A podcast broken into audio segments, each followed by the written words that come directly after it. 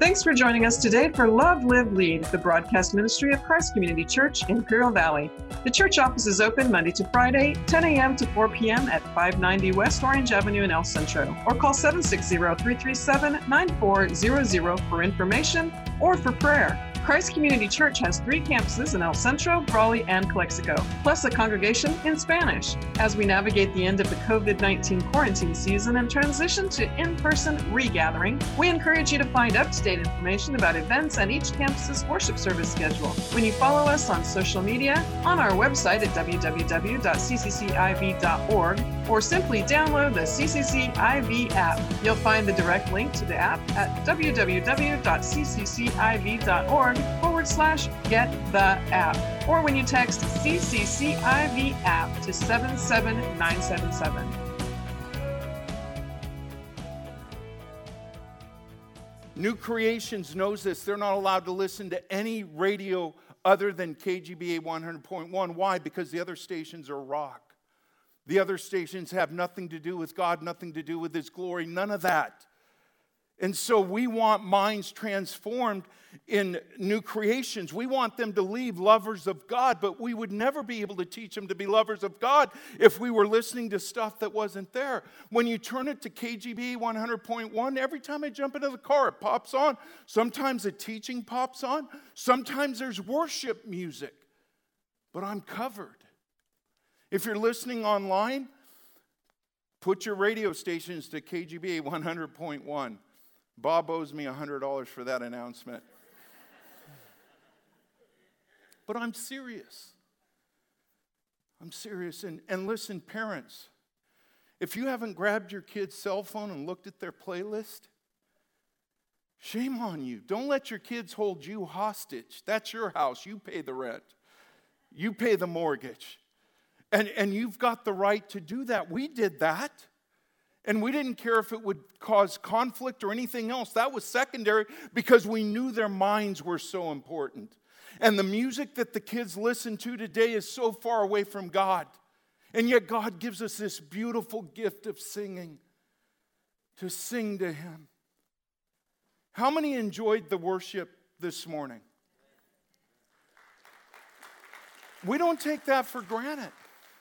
So, what we're singing, the worship leaders, whoever's the worship leader that Sunday contacts the pastors and they say, What are you guys singing on? What are you preaching on this, this next week? And they find the passage, they find the theme, whatever, and they find songs that fit that so that not only are you hearing the preaching of God's word, but you're singing things connected to that to drive the point home. Okay, so we're, we're created to sing physically. We're created to sing mentally, and we're also created to sing spiritually.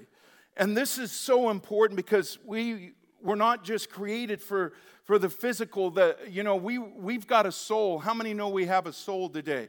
We have a soul that, that is in us. We have the ability to be in the image of god and we are able to convey emotions like god does. We are able to communicate like god does and everything else but without that soul, we would be nothing but an animal. In Psalm 71, verse 23, it says, My lips will shout for joy. When I sing praises to you, my soul also, which you have redeemed. How you know when you're singing a song, you know that that just came from the soul? That that just came from the soul. That was more than a mental exercise. That that struck oil. That just even like the Gettys when they came out with In Christ Alone, that, that song, they didn't think it would do what it did, but it swept the country because it was one of the modern uh, hymns that came out during that time. And we sing it a lot In Christ Alone. And you just know that came from the soul. It didn't come from a mental, very different than Mick Jagger. Now I'm dating myself. Britney Spears, and I don't know who it is today. I'm sorry, I got to stop there. We sing from our soul. God created us with the soul that will live for eternity. It says in chapter 2, verse 7 of Genesis Then the Lord God formed the man of dust from the ground and breathed into his nostrils the breath of life, and the man became a living creature until that breath of life that God gave him. That soul. The most important part of you is not your brain, it isn't your physical makeup, even though the world tells you that, man, here's where the important thing is. It's all about how I look. As you can tell, I'm not into that. But many people do. They put so much attention on the physical.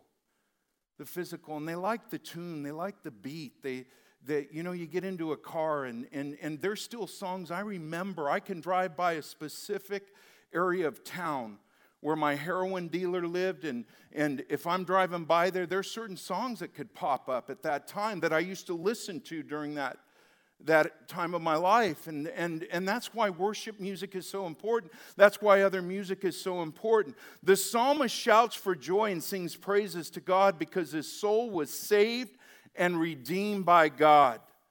Psalm 84 2 My soul longs Yes, faint for the courts of the Lord. My heart and flesh sing for joy to the living God. Singing prepares the soul for an encounter with God. That's why in the Bible, the Old Testament, you have what's called Psalms of Ascent, Psalms 120 to Psalm 134. Go read those. These were the songs that the Israelites would memorize as they were going up to Jerusalem. That's why they're called songs of ascent because Jerusalem sits high. It's about 2,400 feet elevation. And so the Jews, when they would go to the feast, that they were required to, wherever they were from all over the world, they would sing these psalms of ascent as they were going. As they were, and, and you know why they were doing that? Because they were preparing their heart and soul for an encounter with God.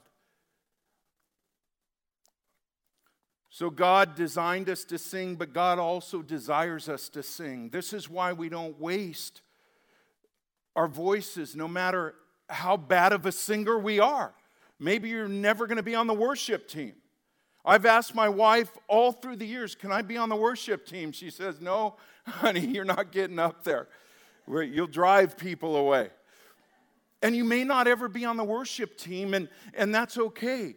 But, but if you know if, if you ask me the question, how do you know God desires me to sing? Well, I would tell you that in the Bible, there's a whole book committed to just songs. It is the, the book of Psalms, and it is the third longest book in the Bible as far as word count, and it's got more chapters than any other book in the Bible. It's got 150 chapters, the book of Psalms, and it's a song book given by God to his people. Every one of those Psalms was written under the inspiration of the Holy Spirit.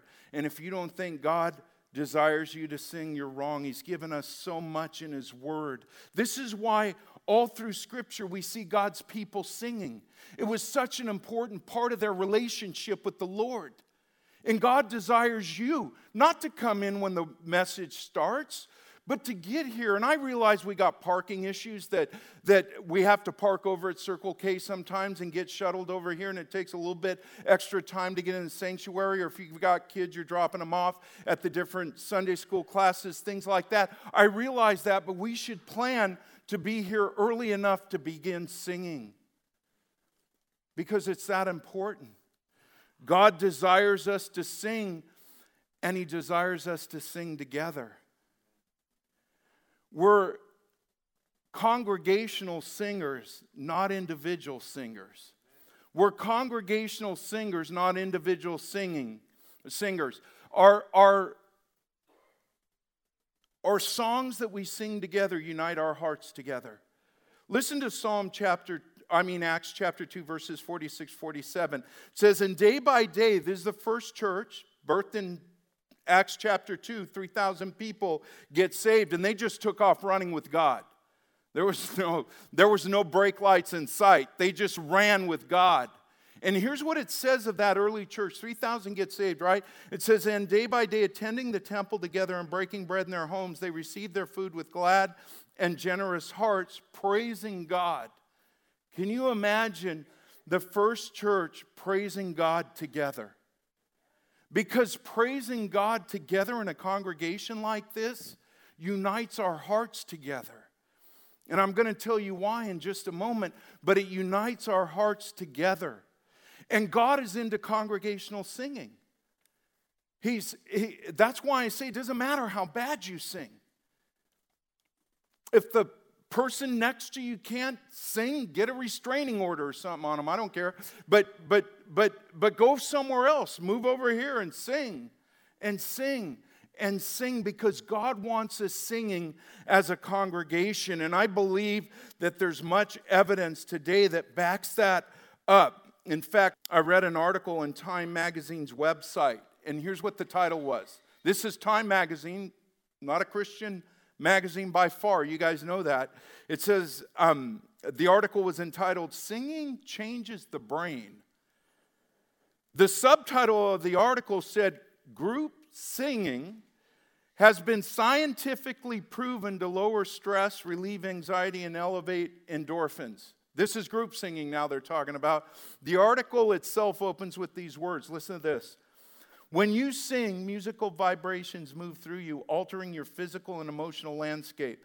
Group singing, for those who have done it, is the most exhilarating and transformative of all. Now, the reason I'm bringing this is science. This is science. We know what the Bible says, but science will always back up what the Bible says. The article went on to say this as popularity of group singing grows, science has been hard at work trying to explain why it has such a calming yet energizing effect on people. What researchers are beginning to discover is that singing is like an infusion of the perfect tranquilizer, the kind that both soothes your nerves and elevates your spirits. Time magazine. Science. We shouldn't be surprised. God talks about singing, talks about us singing in a group. And here's the other thing you need to understand we are confessional singers, not professional singers. We are confessional singers, not professional singers. And this is what I mean by that. When we sing, it is a confession of what we believe. Do you realize that there's people in our church that have visited here and they have come up to me, they're not saved. And they, like an Easter Sunday or something, they've come up and they've said, Man, the singing was so powerful. And I, I will usually say something along the lines of this I'm glad you enjoyed the songs. Did you catch the words? Because the words are the confession of what we believe. We don't just sing to make you feel good. And you don't just sing to make yourself feel good. We sing as a confession of our faith, and it is a witness to so many people out there. When I first got saved 28 years ago, I was in a drug rehab. I, I mean, not 28 years ago, it's been 30, I think, but I was 28 years old at the time. So, no, it was 10 years ago because I'm 38 now. So, but when I was 28, when I was 28 years old, and and we, I was in a small place in Pacific Beach. It was behind a church. It used to be, I think, where um, some of the workers of the church used to live. Teen Challenge took over the church, and we lived in these dorms. And there was about 12 to 15 of us guys. And one of the requirements was to go into chapel every morning, and we had to do a devotional, but we also had to sing. Now, envision this 12 to 15 guys just off meth, coke, heroin, and, and we didn't have music. we didn't have music. And we were, re- we were required to sing. And people would, you know, like your roommates are like, wasn't that powerful today? And things like that. And I look back on it and I said, man, that was horrible singing. But already singing those songs, one of the earliest songs I learned is still my favorite today. It's a confession of what I believe. What can wash away my sins? Nothing but the blood of Jesus. What can make me whole again? Nothing but the blood of Jesus. For my pardon, this I see do you realize what that means? When you stand before God, instead of being accountable for all of your sin, you were pardoned of that. For my pardon, this I see nothing but the blood of Jesus. And those songs meant something to me. And they still do.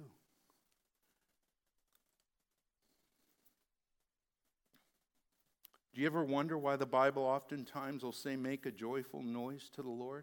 It says it numerous times. It doesn't say, make a joyful melody to the Lord, because really, some of you really are just making noise. But, but as long as it's joyful, right? He doesn't say, he says, make a joyful noise to the Lord. And I know even though I'm not a professional singer, and I believe that our worship team, if you look at the worship team and you hear how they sing, I believe many of them could be qualified as professional singers. But see, they're not there to perform for us. They're there to lead us in singing. So it bothers me when I walk into churches and people are leaning on the seats, and maybe some of them are, are sitting kicked back with a Starbucks, uh, Starbucks and they're just drinking their coffee and they're looking at, at the singers as if that's their job to perform for you on Sunday mornings, and it isn't. They know that. The worship team comes out and they put in hours of practice. They come here Thursday nights and they practice. They come here early Sunday mornings, maybe before even some of you are, are awakened, and they, they, they practice to prepare for Sunday morning because they want to sound the best they can for you and for the Lord because we do all things in excellence, but they realize they're not performers. There's a difference in being a performer. Go, go to a concert if you want that, but don't come to church for that. You're a congregational singer, you're a confessional singer. We enter in and we begin to sing what we believe. What we sing is more important than how we sing. Do you realize that? That the song, the words that we sing are, are more important than how good we are. And, and that's why when you sing and you enter in, and even though you don't have a great voice, do you realize that's sticking to your mind? You're, you're, you're making a confession what you believe. It's a witness for those who may even be here this morning that aren't saved. And if you're here for the first time and you're visiting, we invite you to come to the Lord. But, but we do everything here for the glory of God.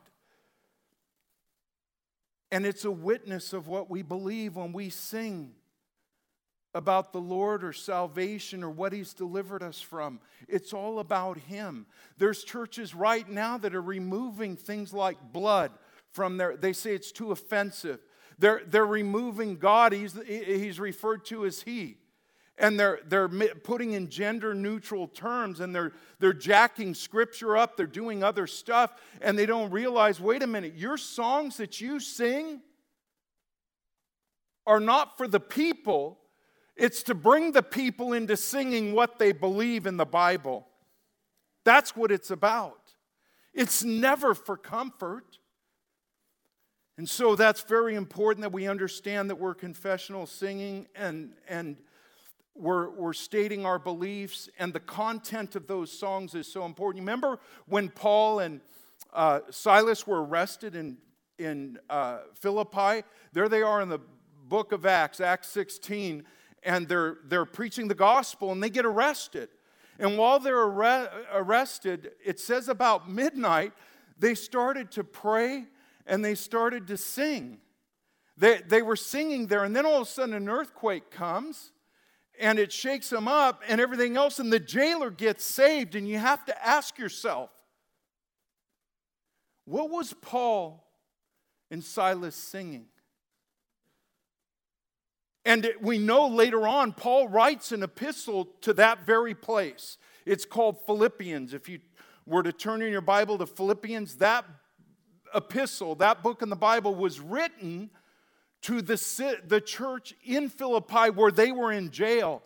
And Philippians chapter 2 is interpreted by almost every scholar as an early hymn. And here's what it says Philippians chapter 2, because you may just read over it and you may not even think that the people were singing this. But in Philippians chapter 2, verses 6 to 11, says, Who, though he was in the form of God, speaking of Christ, did not count equality with God a thing to be grasped, but emptied himself by taking the form of a servant, being born in the likeness of men, and being found in human form. He humbled himself by becoming obedient to the point of death, even death on the cross. Therefore, God has highly exalted him and bestowed on him the name that is above every name, so that at the name of Jesus, every knee should bow in heaven and on earth, under the earth, and every tongue confess that Jesus Christ is Lord to the glory of God the Father. That was a song they used to sing. And when that jailer got converted, I wonder if that's what they were singing. See, because the content of our songs when you leave church should have drawn you closer to God and who He is and what He's like. Not further, but closer to God. So the content, it isn't even about the beat, it isn't about what are the words that are being spoken. And that's why it's bad the secular music right now because they're pulling in kids because of the, the beat and everything else, and they're, they're, they're, the worst kind of things are getting into their minds. They should be listening to Christian worship songs, our kids. The third thing I want to say is God delights in our singing. That's your third and final point. What does God think about our singing? How does God respond to our singing? And there's an interesting verse that I've heard interpreted different ways, but I don't think they nail it just right. But Zephaniah chapter 3, verse 17 says, The Lord your God is in your midst, a mighty one who will save. He will rejoice over you with gladness. He will quiet you by his love. He will exult over you with loud singing. There's two things you need to see there in that verse. One, that God's singing is an expression of his joy. We sometimes forget that God has feelings like you and I, that they're displayed, that there's joy, there's anger, there's happy. You know, all through the Bible, you see these emotions of the Lord. His anger is righteous, his compassion, his love, his mercy, we're made in the image of God, we're to display those things. But joy is one of the things, and and and you know, he expresses that. The Lord expresses joy.